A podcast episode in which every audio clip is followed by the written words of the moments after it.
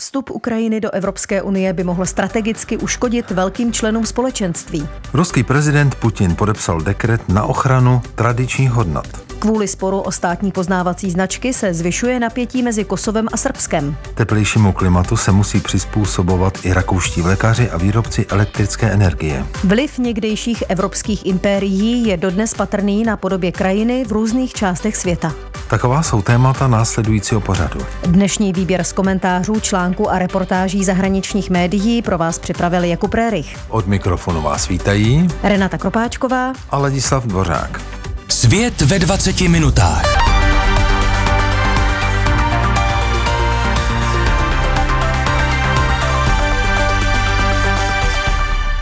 Kijevě se s vysokým nasazením pracuje na splnění kritérií pro vstup Ukrajiny do Evropské unie. S přijetím východu evropské země ale otálejí především velké členské státy. Odrazuje je vysoká míra korupce v zemi i špatný stav ukrajinské justice. Německý list Die Welt ale podotýká, že je tu ještě jeden velmi podstatný strategický důvod. Když ukrajinská vicepremiérka Olha Stefanišinová zahájila videohovor s redaktory německých novin, v Kijevě ještě zněl poplach. Politička zodpovědná za přístupová jednání s Evropskou unii se přesto přesunula z protileteckého bunkru do své kanceláře, aby nenarušila svůj plánovaný program. Během rozhovoru se demonstrativně pokoušela o dobrou náladu. Chtěla ukázat, že se Ukrajina nevzdá svých politických cílů kvůli válce. Hlavním z nich je vstup země do Evropské unie. Podle Stefany Šinového Kyjev chce dosáhnout do roku 2024. Kdyby se to podařilo, šlo by o nejrychlejší vstup kandidátské země do společenství, podotýká Die Welt. V minulosti trval přijímací proces v průměru 9 let. Kyjev ale tak dlouho čekat nechce. Ukrajina není běžným kandidátem, zdůrazňuje vicepremiérka. Politici v Bruselu to ale vidí jinak. Očekávání rychlého vstupu Ukrajiny do 27 jsou tlumena i v jednotlivých zemích. Podle některých názorů nelze tak vážný krok uspěchat.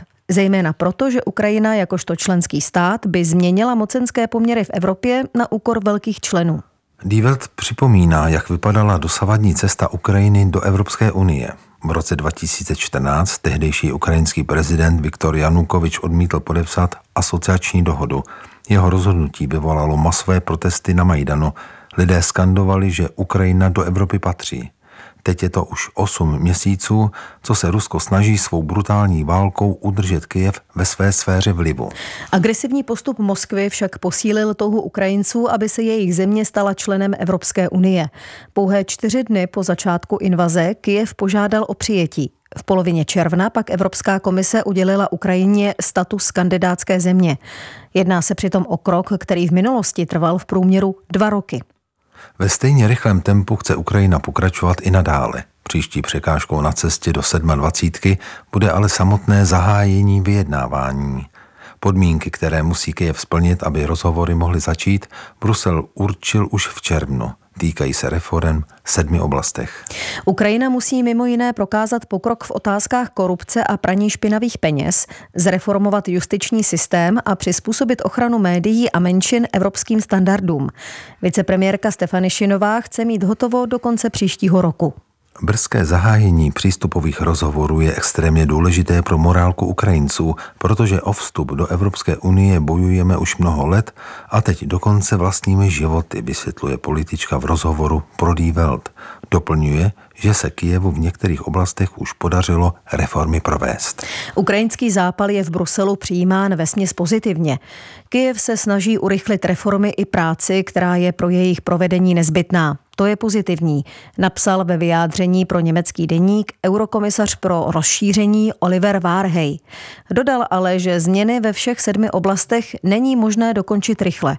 Brusel proto prozatím nemůže přijmout harmonogram zahájení vyjednávání. I kdyby se Ukrajině do konce příštího roku podařilo zahájit přístupové rozhovory, zástupci Evropské unie dávají jasně najevo, že jejich dokončení do konce roku 2024 není reálné. Vzhledem k rozsahu práce, kterou vyžaduje příprava vstupu na unijní trh a do dalších politických oblastí, bude celý proces přijetí Ukrajiny trvat déle než jeden nebo dva roky, upozornil eurokomisař Várhej. Pro ukrajinskou vicepremiérku Stefany Šinovou je postoj Bruselu nepochopitelný. S integrací do Evropy jsme nezačali udělením statutu kandidátské země. Řadu reform jsme pod dohledem Evropské unie provedli dávno předtím. Brusel by proto mohl postupovat rychleji a mohl by se vzdát běžných procedur, myslí si Stefanišinová. O zrychleném řízení ale eurokomisař Várhej nechce ani slyšet a zdůrazňuje, že pro Ukrajinu platí stejná kritéria jako pro ostatní země. Die Welt podotýká, že vstup východoevropské země do 27. nebrzdí jen Evropská komise.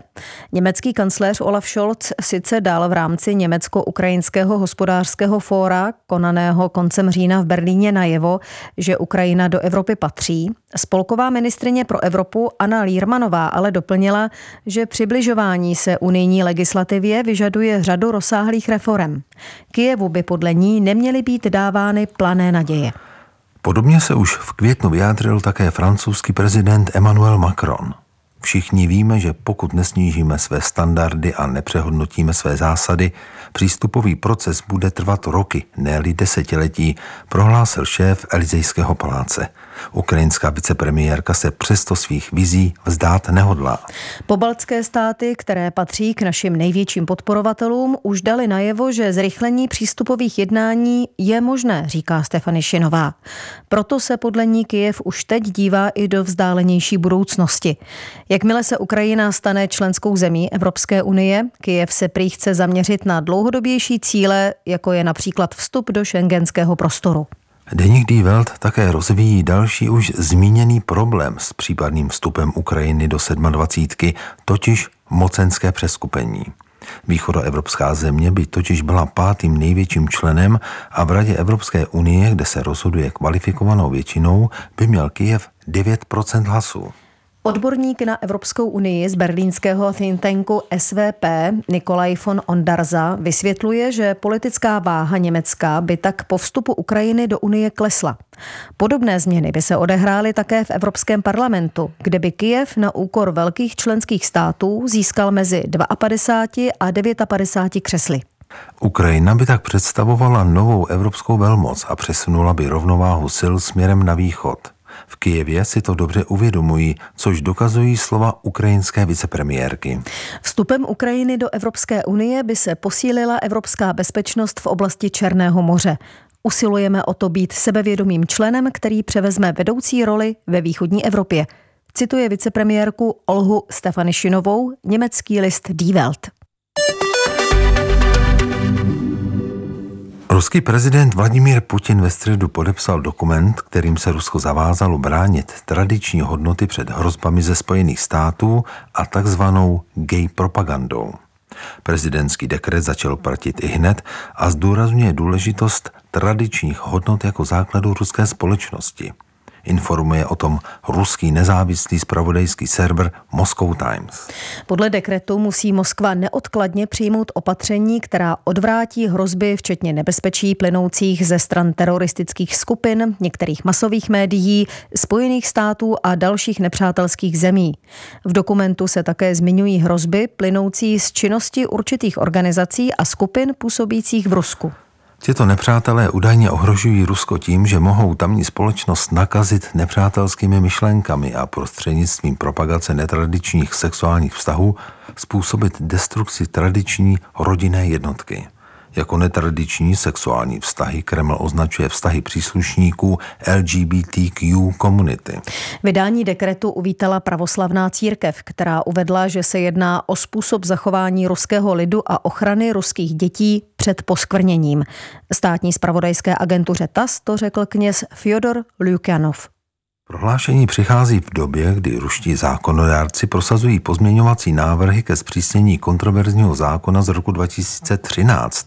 Ten zakazuje takzvanou gay propagandu mezi nezletilými.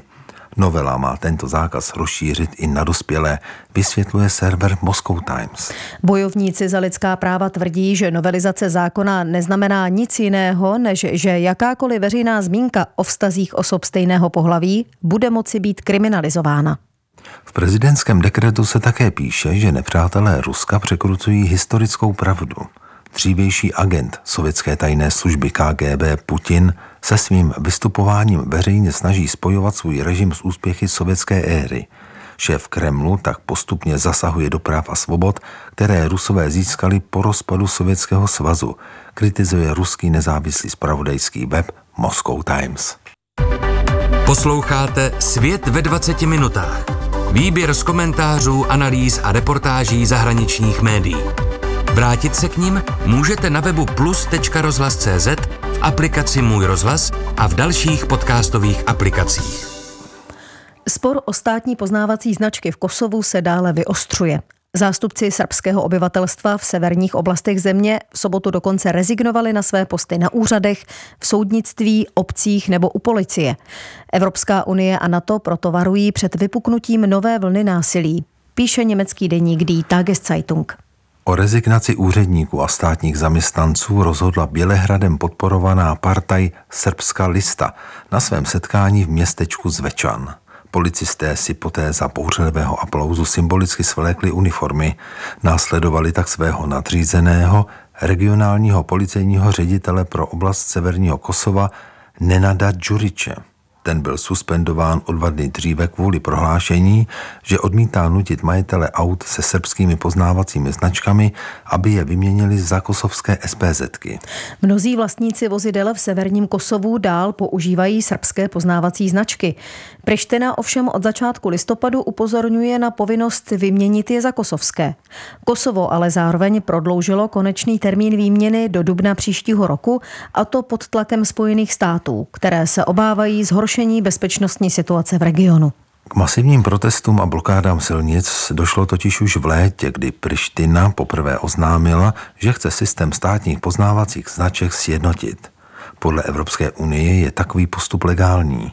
Naopak Srbsko věst vozidel s kosovskými značkami nepovoluje. Motoristé tak musí na hranicích značky vyměnit za provizorní srbské, popisuje Die Tageszeitung. Kosovský premiér Albin Kurty v sobotu na Twitteru napsal, že od rozhodnutí zavést kosovské poznávací značky úřady nezaznamenaly v této souvislosti jediný incident. Přesto Bělehrad kosovské Srby zastrašoval a vybízel k opuštění našich institucí, tvrdí Kurty. Prezidentka Vjosa Osmániová dodala, že Srbsko chce Kosovo destabilizovat a šířit strach mezi Srby. Kosovské instituce podle ní zůstanou i nadále multietnické. Bosensko-hercegovinský internetový portál Istraga zveřejnil video nahrávku s maskovanými Srby, kteří v noci na neděli v severním Kosovu se zbraněmi v rukou skandovali, že Kosovo je Srbsko a Krym je Rusko. Incident vyvolal reakci mezinárodního společenství – Aktuální vývoj v Kosovu ohrožuje dlouholetou práci na dialogu mezi Bělehradem a Prištinou. Vyzval jsem proto obě strany, aby se vyhnuli akcím, které by mohly vést k dalšímu stupňování napětí. Uvedl vysoký představitel Evropské unie pro zahraniční věci a bezpečnostní politiku Josep Borrell. V podobném duchu reagoval i náměstek generálního tajemníka NATO Mirča Joana, který obě strany vyzval k uklidnění situace. Uzavírá německý deník Die Tageszeitung. Alpský prostor se stále více prohřívá, a to především během zimního období. Teplejší klima nedělá vrázky pouze provozovatelům vleků, přizpůsobit se musí například také energetici. O tom, jak globální oteplování ovlivňuje některé aspekty života v nejvyšším pohoří Evropy, se rozepisuje rakouský deník Die Presse. Letošní říjen byl v Rakousku nejteplejším říjnem v historii měření. V nížinách bylo o 2,8 stupně tepleji, než je průměr posledních dekád. V horách byl extrém ještě patrnější. Meteorologové tam zaznamenali o 4 stupně vyšší průměrnou měsíční teplotu. Poprvé se vyskytla dokonce takzvaná tropická noc, kdy teplota neklesla pod 20 stupňů. Statisticky vzato je přitom podzim obdobím, které se ve srovnání s předindustriální dobou otepluje nejméně. Rakouští profesionálové v oblasti cestovního ruchu mají strach z toho, jak teplejší zimy ovlivní jejich obchodní modely. Zejména v níže a hustě obydlených oblastech Alp se totiž klima mění rychleji, což má dalekosáhlé následky pro zimní střediska a vodní elektrárny. Deník D Presse se proto zajímal, co takový vývoj představuje pro rakouské hospodářství a jak se klimatickým změnám budou muset přizpůsobit provozovatelé sjezdovek a energetické společnosti. Několik týdnů před začátkem sezóny nebyla ve většině rakouských lyžařských střediscích po zimě ani stopa.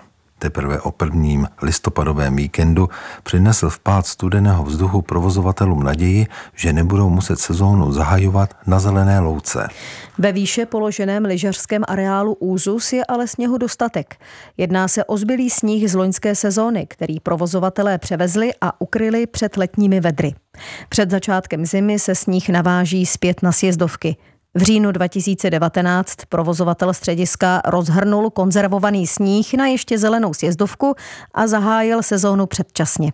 Vyvolalo to tehdy širokou diskuzi o tom, jestli je v době klimatických změn nutné zahajovat zimní radovánky tak brzy. Jak velkou roli hraje zimní turistika v západních spolkových zemích Rakouska ukázala pandemie. Jen u vleku pracuje asi 17 tisíc lidí. Na sníh bohaté zimy jsou proto důležité pro hospodářské přežití některých regionů. Sněhové podmínky se přitom liší v oblastech s různou nadmořskou výškou. Podle klimatických modelů si starosti s nedostatkem sněhu nemusí dělat v lékaři v polohách nad 2000 metrů. Nicméně většina areálu se nachází níže. Klimatické změny nejvíc postihují střediska ležící pod tisíci metry nad mořem, kde od roku 1960 došlo v průměru ke 40% úbytku sněhu.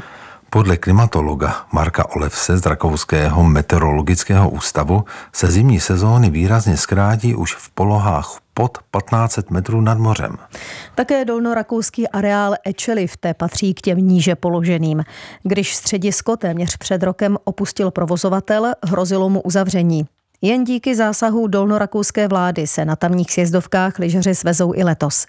Nicméně provoz areálu byl a pravděpodobně zůstane i nadále nerentabilní. Svaz vlekařů při hospodářské komoře ale oznámil, že i navzdory úbytku sněhu hromadné uzavírání níže položených areálů zatím nehrozí, píše dále deník Deprese. Klimatické změny významně ovlivňují také energetiku. Rakousko, jakožto země hor a divokých řek, získává elektřinu především z obnovitelných zdrojů. Stále mírnější zimy způsobují změny zejména v oblasti vodního elektrárenství. Kvůli teplejšímu počasí se častěji stává, že srážky i ve vysokých polohách padají ve formě deště. To zvyšuje průtok vody v řekách a v zásadě pozitivně ovlivňuje výrobu elektřiny v zimních měsících. Klimatické prognózy vycházejí z toho, že v zimě budou rakouské řeky vodnatější. V létě budou jejich průtoky zase kvůli vyššímu výparu naopak nižší. Společnost Esterreichs Energii počítá s tím, že období s nejvyšší produkcí elektřiny z vodních zdrojů se přesune z přelomu května a června na začátek roku. V otázce rozložení srážek v budoucnosti však nepanuje jednoznačná schoda. Odborníci jsou zajedno pouze v tom, že celkově bude přibývat extrémních událostí, které negativně ovlivní výrobu elektřiny. Celkový úhrn srážek se rozloží v delším časovém úseku a hlavní období tání sněhu se naopak zkrátí, předvídá klimatolog Olevs. Dodává, že dlouhodobější vyšší hladiny toků lze očekávat pouze v oblastech, ve kterých jsou řeky zásobované vodou z ledovců. Pro provozovatele vodních elektráren to znamená, že i když voda nedojde, budou muset přizpůsobit své hospodaření v nádržích. Kvůli teplejším zimám sice klesá energetická spotřeba na vytápění, nicméně spotřeba elektřiny s pokračující elektrifikací života narůstá. Odborníci proto vycházejí z toho, že spotřeba v budoucnosti poroste. Uzavírá rakouský deník Deprese. Evropský kolonialismus nezanechal stopy pouze v kulturní oblasti, ale také v přírodě a krajině. Britská, nizozemská, portugalská i španělská kolonizace standardizovala vegetaci v regionech po celém světě, které od sebe dělí tisíce kilometrů téma pro anglickou mutaci španělského listu El País. Sever Austrálie, Jižní Afriku a východní Kanadu sice dělí obrovské vzdálenosti, stejně jako mexickou část Pacifiku a španělské kanárské ostrovy. Tamní vegetace si je ale podobnější, než by se dalo čekat. Je to stále viditelná stopa evropského kolonialismu. Přišla na to skupina výzkumníků, kteří porovnali období trvání čtyř velkých říší a rozšíření tisíců druhů rostlin – Zjistili, že krajiny v mnoha světových regionech jsou si stále podobné, někdy i celá staletí od pádu impérií. Přírodní prostředí nejvíce měnili Britové, Španělé a Portugalci. Naopak nejmenší zásahy mají na svědomí holanděné. Lidé si na cesty vozili rostliny ze své domoviny vždycky, ať už kvůli potravě, estetice nebo nostalgii. Přenos druhů z místa na místo se nezastavil. K enormnímu nárůstu migrace rostlin ale došlo kolem roku 1492, kdy Evropané propojili všechny kouty světa. Odborníci v oblasti biologické invaze proskoumali databázi GLONAV, která obsahuje informace o expanzi invazních druhů rostlin a potvrdili výskyt určitých druhů ve více než 12 regionech, které kdysi byly koloniemi evropských říší. Výsledky práce byly zveřejněny v odborném žurnálu Nature Ecology and Evolution. Experti očekávali, že v oblastech ovlivněných kolonizací zmíněných čtyř impérií naleznou různorodé krajiny. Rozmanitost vegetace v daném místě z největší části ovlivňuje klima. Výzkumníci si ale všimli, že vzdálené oblasti patřící pod jednu kolonizační říši vykazují větší míru podobnosti, než jakou by způsobily klimatické vlivy. Botanik z Vídeňské univerzity a hlavní autor studie Bernd Lenzner říká, že pro zdůvodnění jisté uniformity v každé jednotlivé říši existuje řada vysvětlení. Mezi ta nejdůležitější patří doba působení a zánik impéria – Například britská říše měla velmi dlouhé trvání a zároveň nezanikla tak dávno, vysvětluje Lenzner. Svou roli hraje také okamžik, kdy dané impérium započalo svou expanzi. Španělská říše se začala rozšiřovat dřív než britské impérium a to s pomocí dřevěných lodí. Naproti tomu Velká Británie expandovala na parních lodích a po železnici, což zjednodušilo spojení mezi jednotlivými koloniemi. V 16. a 17. století Španělé v obsazených oblastech sotva plánovali rozšiřování domácích druhů rostlin. Naopak o dvě staletí později, v době zlaté éry britské říše, byly velmi populární botanické zahrady a společnosti, které se pokoušely přizpůsobit krajinu kolonií po britském vzoru. Významným faktorem v utváření krajiny byl také styl vládnutí každé z říší. Botanik Lenzner poznamenává, že omezující obchodní politika evropských impérií mohla za to, že se s rostlinami obchodovalo převážně mezi regiony obsazenými stejnou mocností. Jak Španělsko, tak Portugalsko a v menší míře i Británie dovolovali obchod pouze v rámci vlastní říše. To vedlo k větší heterogenitě rostlinných druhů na území těchto impérií. Naopak otevřenější obchodní vztahy udržovalo Nizozemsko. Zajímavé také je, že až na několik exotických zahrad v domovských zemích neprobíhala významnější výměna rostlinných druhů z kolonií do center impérií, pomineme-li hospodářské plodiny. Výjimkou je zdomácnění různých druhů kaktusů, jako jsou opuncie, které se v současnosti vyskytují ve velké části Španělska a v Jižní Itálii. Vědec Franz Essel z Vídeňské univerzity k tomu říká, že centra říší často fungovala jako střediska pro rozmnožování exotických rostlin – v mnoha případech byly totiž exotické druhy nejprve dovezeny z kolonií do mateřských zemí a později rozšířeny do dalších oblastí v rámci impéria, uzavírá El País. Svět ve 20 minutách. Dnešní vydání pořadu připravil Jakub Rérich. Za mixážním pultem seděl Jonatán Vidlák. Plné znění najdete na internetových stránkách plus.rozhlas.cz. Příjemný poslech dalších pořadů Českého rozhlasu Plus přejí Ladislav Dvořák